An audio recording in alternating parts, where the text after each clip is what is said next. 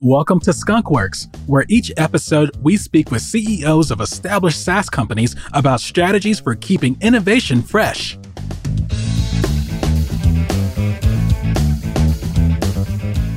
Hello, everyone. Eric here. I'm the host of the Skunk Works podcast, a show where we collect stories from experienced business leaders with the intention, quite frankly, of simply helping and inspiring others along their journey. Before I begin, this episode is brought to you by Half Serious. It's a design and technology company that I founded where we help companies become, oh, sorry, service companies become tech-enabled businesses. My guest today, none other than Fardad, the C E O of Kudo. Fardad, thank you so much for being here. Thanks for having me, Eric. All right. So you were the opposite of me in the sense that every all the research that I've done on you uh, tells me that you're someone that is very disciplined, right? That sort of knows your code. And I want to get into that. But first, I would love to know a little bit more about Kudo, but mostly what do you personally find really interesting about that company? Thank you. Thanks for hosting me, Eric. Um, Kudo is language as a service platform.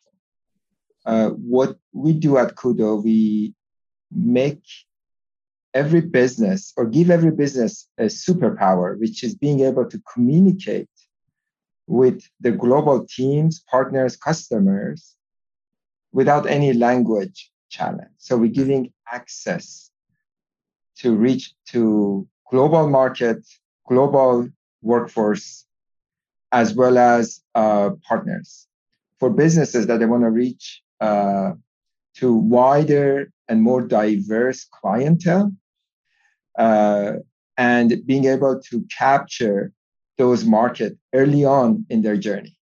Okay. Uh, we are a Series A startup. We started the company in two thousand seventeen, uh, spent about two years developing the product and the platform, went live end of two thousand eighteen. two thousand nineteen, uh, we had our very first year uh, experiencing product market fit, generating initial success. two thousand twenty, uh, we, as any startup, uh, we were about a team of fourteen, fifteen people. March first, pandemic happened. Mm. Many people wanted uh, a solution to be able to communicate without uh, language barrier, and we really accelerated our journey. Today, I'm uh, happy to share we are about a team of one hundred eighty people, uh, oh, wow. have a lot of great logos on our portfolio, being able to really building bridges and, and making sure people are communicating online effectively, clearly uh, with their international uh, audience. All right. Just to make it a little bit clearer, can you can you give me an example of a prob of, of a specific problem of a client and, yeah. and how they're using Kudo to solve that problem? So think about Eric. Yeah. I want to uh, reach out to an audience. Uh, I, I heard you're you're based in Montreal, right? So let's yes. say you want to have your podcast bilingual, English, French, or maybe you want to reach out to Portuguese audience in Brazil as well, or a Spanish audience in eighteen countries that they speak Spanish mm-hmm. out, uh, out and about. So how can Eric schedule this podcast live in four languages? You need to remember four letters, K U D O, Kudo.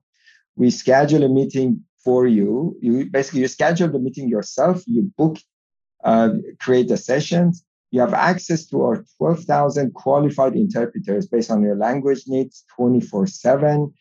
Uh, it's a self-serve platform. So we have a marketplace, which is the supply of really professional vetted interpreters, and also the platform that you can use, Kudo platform, or integrate to Zoom, Microsoft Teams, Hopin, you name it, different video or event platform.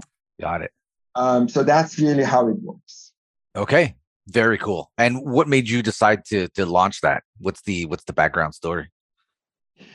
Uh, very, uh, very long story. I've been in, in this business for about twenty years. Uh, oh. Kudo is my third company. And in the previous two companies, I've been solving the same problem, language barrier, barrier for mainly in-person meetings. So when you think about like U N-type meetings that people are coming together, a very structured, very moderated meeting, a lot of infrastructure, resources in place, real estate, that people, they come together for a constant, everyday uh, communication. So that has been my prior um, activities for two decades. And I've been very successful in that. So the reason I moved from California to New York was uh, ten years ago, we got awarded to renovate the U N. But U N is one of many uh, customers that wow. I personally uh, contributed to the technology side. Now, the idea came up how I can create a product that is much easier to use and more accessible, and being able to expand the market beyond this traditional user of language interpretation and bring it to businesses. So businesses, they can benefit from it for a product that has been very cumbersome to, to use, but also very difficult to organize and schedule. So um, going back to the example, how could Eric find a qualified interpreter in Portuguese? Mm. What are the uh, ways to engage with that interpreter? And what platform you can use to really have a very seamless, frictionless experience for your audience. So these are the things that we're solving, and with very much uh, uh, a laser focus to expand the market for many uh, first-timers using our product. And that has been the uh, experience in the last two and a half years. Okay. Very cool. Very exciting. Very um, interesting and complex problem to solve. Um, so let's let's get into the deep of this uh, conversation. I know a lot of, I mean, I know some entrepreneurs that have had a little bit of uh, the same sort of trajectory that you have, where you start off and you're four employees or fourteen, and you just have lunch with everyone, and you're super accessible, and they meet you at the coffee machine all the time, and then from one day to the next, you're one hundred eighty employees, and now you're you're not accessible, or or or it's it's much more difficult to kind of figure out how to get to to talk to you. And and yet, you have this reputation for for a C E O that's very accessible. Um, zero inbox means that someone sends you something uh, that answer. You know, I'm assuming that that means that they get an answer on that day. So I have two questions here. Why do you feel that that's important? And then how the hell did you manage to actually get that to work? yeah, that's, uh, there was not like a special time of uh, my, my career path that I decided that I want to be accessible, right? So this just happened organically. And I have to say, I have to admit very frankly that there are many advantages to be accessible. But also there are disadvantages. There are many challenges that you're always accessible. And I acknowledge that. Um, so uh, being accessible really make it possible for people to reach to you and get your ideas, get your feedback, get your comments. Um, how to do it is, uh, is really being organized. Yeah, uh, having a very clear uh, objectives every day, every week, every month, having an O K R as a C E O, like mm-hmm. what are my objectives this month, this quarter, uh, having everything on your calendar. So I have uh, two young kids, a lot of birthday parties, a lot of activities, a lot of uh, um, vaccine number one, vaccine number two, uh, dentist visit, all of that, in addition to your own schedule, right? So right. Um, think about like uh, one hundred eighty plus uh, team members today at Kudo. Um, but at the same time, the downside is that uh, you getting into the weeds too often mm-hmm. and maybe not necessarily not the best use of your time. So it's being aware of sometimes saying no while you're always accessible, but like blocking time. There's people that don't book time with you, or giving um, full independence to your team, being able for them to trust their instinct and make decisions, and not necessarily constantly having your feedback in in in, in throughout the process. So um, this is a challenge, uh, I have to say, and uh, the only way to overcome this challenge is just being aware, acknowledging that uh, not necessarily always being accessible is a good thing. Can, and, I ask? Can I ask a question? Because I I, I don't want to forget the um, you mentioned O K R. I'm very interested in O K Rs. I I have a bad implementation of O K Rs right now, and so I'm trying to get better at it. Um, I'm going to assume that because you're executing O K Rs really well, whenever you have a question, it's going to be uh, or a conversation with anyone, it's going to be very focused because you're probably going to be talking about something specific about a key result that they're supposed to be delivering this, you know, this month or something like that. It's so it's not, you're not getting into sort of pie in the sky conversations with people or wouldn't it be nice if we did X, Y, Z? The conversations are kind of are, are tightly focused. On Thursdays, I have my one-on-ones. So today is my one-on-one day. And this is my break time right now. Mm-hmm. Uh, we're having this podcast. So this once a month, we're looking at uh, my one-on-ones, looking at O K Rs, where we are in the quarter, where we are in the month, but not ne- necessarily going into just the surface of the numbers. What are the things we're doing behind those numbers? What are the things we've uh, tried? What are the things that we can try further? Uh, where we see success, where we see pushbacks, and uh, be very creative about it. Right. So, and uh, that's going to be a dedicated once a month on Thursdays within my schedule to do it. So, uh, but O K R uh, is also very new for our organization. Okay. Uh, very new, meaning we are on the third or fourth quarter having uh, uh, basically quarterly O K Rs. And um, I have to say, uh, it's a, it's an adjustment for everybody. It's an adjustment for me, for the team, how to communicate this on a uh, on our monthly all hands to the entire company, visibility for everybody, transparency for everybody, but also um, going back and constantly developing those objectives and whether this objective that we set really represent the success of the uh, that department, or we need to go back and further assess that for every every quarter. So this is a it's constant work. Uh, I'm very, very uh, fortunate. I have a great uh, business partner, my chief of staff, who's really helping me, helping the company, helping the exec team on this area. Got it. Okay. So I think I'm I'm starting to understand. So the accessibility part is not like, hey, my door's always open, come in and we'll just talk, right? It's more of a, I'm carving up some specific time where we're going to talk about your objectives. We're going to talk about the key results that you're supposed to be deliver in this one-on-one format so that there's you, someone has something to tell you. They know they don't have to barge in. They know that they have a one-on-one on Thursday, so they'll just earmark it or, or, or put a post-it on their desk or something, and then and then they'll bring it up to you. So they it forces them to also be structured about, about the way that they they bring these conversations over to you.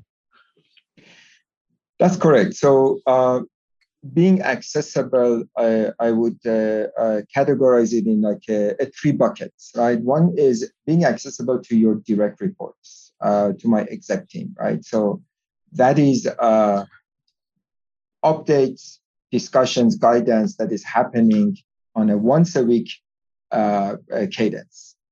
Then there are ongoing uh, challenges that come up throughout the week.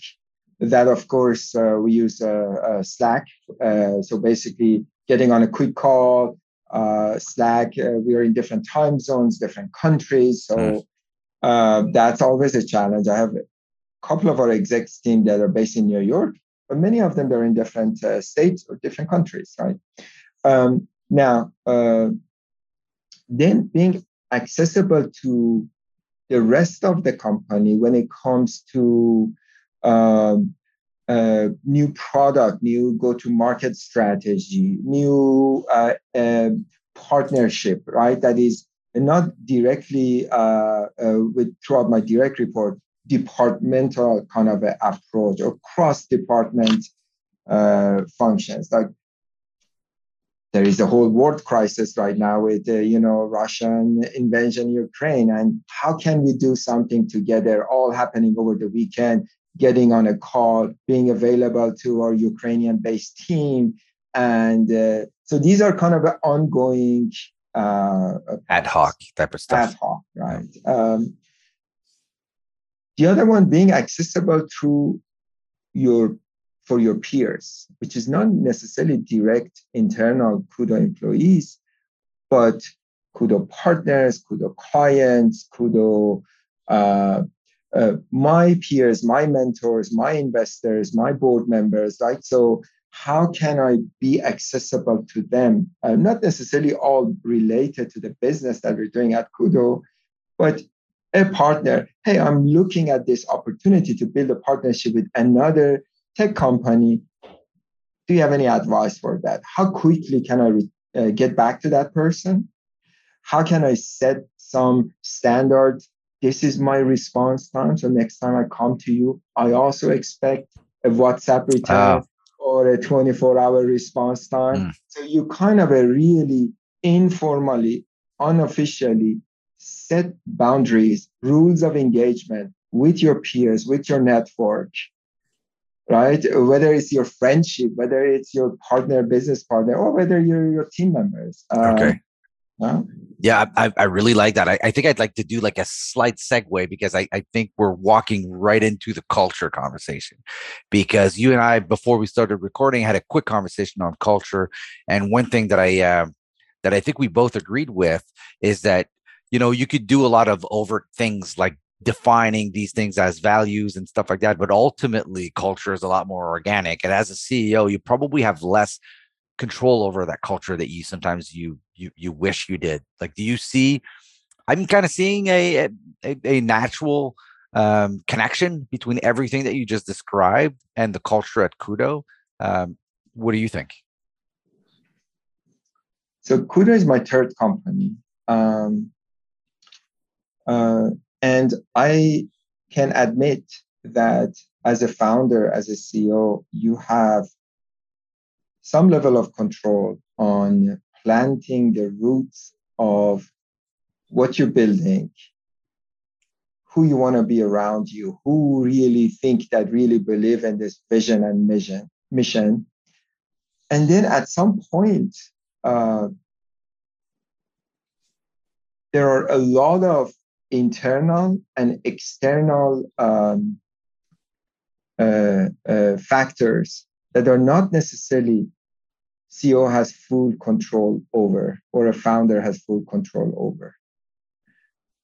What you can do as a C E O is really how to interpret those and apply those uh, external factors into day-to-day kind of activities, or adjust the core values and really uh, adopt and optimize uh, overall uh, the, the synergy amongst all the team members in the company. So, for example, uh, amongst these three businesses uh, that I started, there are seventy percent similarities about us being very entrepreneurial, making decisions, very independent mm-hmm.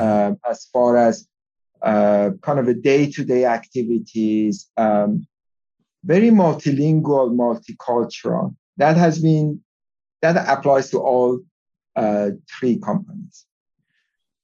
But when it comes to like a hardware company, software company, service company, there are a lot of other things like uh, like engineering culture. How really you build an engineering culture within a multilingual, multicultural business, but also have the software Uh, mindset, software engineering mindset. That has been a big challenge for us because we are operating in different time zones, different countries, we have different pods. Um, so I do a lot of interviews, job interviews uh, for, for candidates. Uh, and uh, for, uh, I think un- until like employee number eighty, ninety, I interviewed everybody, but then start really putting a lot of good systems in place mm-hmm. and uh, having a very great and robust uh, people ops team that, okay, if these two people, they confirm the culture, I'm totally on board with that, right? right? So um, well, I, I'm not a big fan. I don't love it when candidates that come to me, hey, what is your company culture?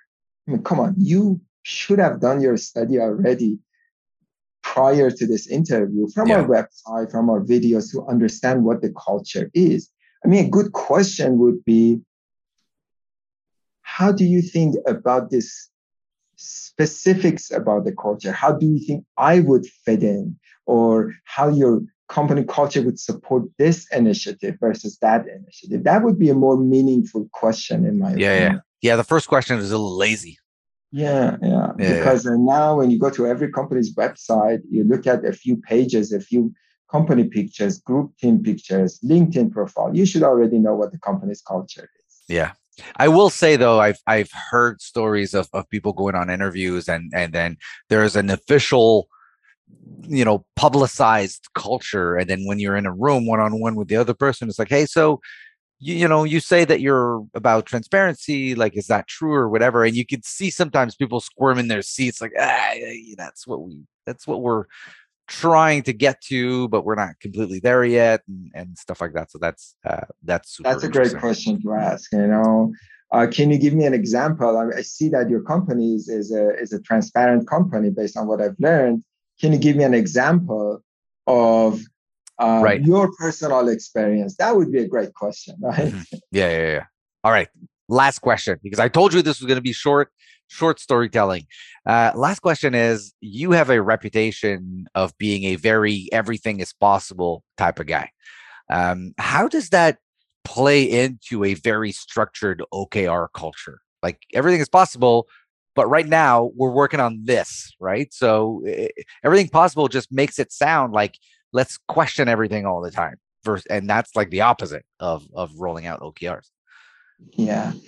So I think uh, you really want, uh, it's a challenge, right? So um, when you are building an exec team, when you're building a team, um, you're building a, a, a, a, you need to really think about, uh, I'm putting a, you know, a soccer team together, right? You yeah. need your offense, you need your midfield, you need your, you know, uh, goalkeeper, you need everybody within that team to really make it a successful team. This goes back to have a very optimistic, realistic, pessimistic, right? Mm. Within all these ideas that come in, uh, in, in front of us on the table. So you really need to have a very good team around you to be able to um, uh, say no to many of these uh, great initiatives that you feel they're great, and they are great. But uh, uh, every every quarter we get together and we try to drop a few things out of our uh, plans. And drop a, a few things, hard, like yes. abandon things, saying yes. we're going to not do that. Yes, because because we really believe that uh, the space that we're in, um, there are a lot of exciting things that you can do. Um, but you cannot do all of them at the same time. So being able to say no and prioritize and put pause on uh, uh, some of those items is a very, very hard thing to do. But it's the thing that we should do. And uh, and as you know, you know, startups, they don't fail because lack of ideas, is because of lack of focus. So that's yeah. that's what I would say as far as um, being optimistic and having a Uh, can-do attitude versus a little bit of holding back and being realistic about what can I do within this uh, timeline with the resources that I have, and let me do that instead of pick up another thing. So it sounds like that sentence was just incomplete, right? So it's like everything is possible if we focus on a few things and, and, exactly. and make them great. I love it. Hey, Fardad, thank you so much, because I really want to say thank you, because you did not shy away from being like not sugarcoating this thing. Like, yes, I'm accessible, but not in any way. Yes, everything is possible, but you need to focus. I, I really love how balanced your your sort of uh, position is on this. And that's that's why I enjoy so much talking to experienced leaders, because, you know, you've been through this. It's not your first rodeo. You understand the difference between like this big ideal and the reality of actually implementing that and and and leading on it. So really, really very appreciative of of uh of your authenticity. Thank you so much. Thank you, Eric. Thank you very much for having me. And uh, I want to just uh, comment on what you do. I, I, one of the areas that I really enjoy uh, is being able to, to share some of these lessons learned uh, mm-hmm. with, uh, with, uh, with those uh, who are uh, brave and, uh, and, uh, and uh, basically picking up an idea and want to start a business and uh, really have uh, dreams. So uh, I always love to hang out with people with big hopes and dreams. So thank you for having me. All right. Have a good one, Fardad. Thank you. Take care.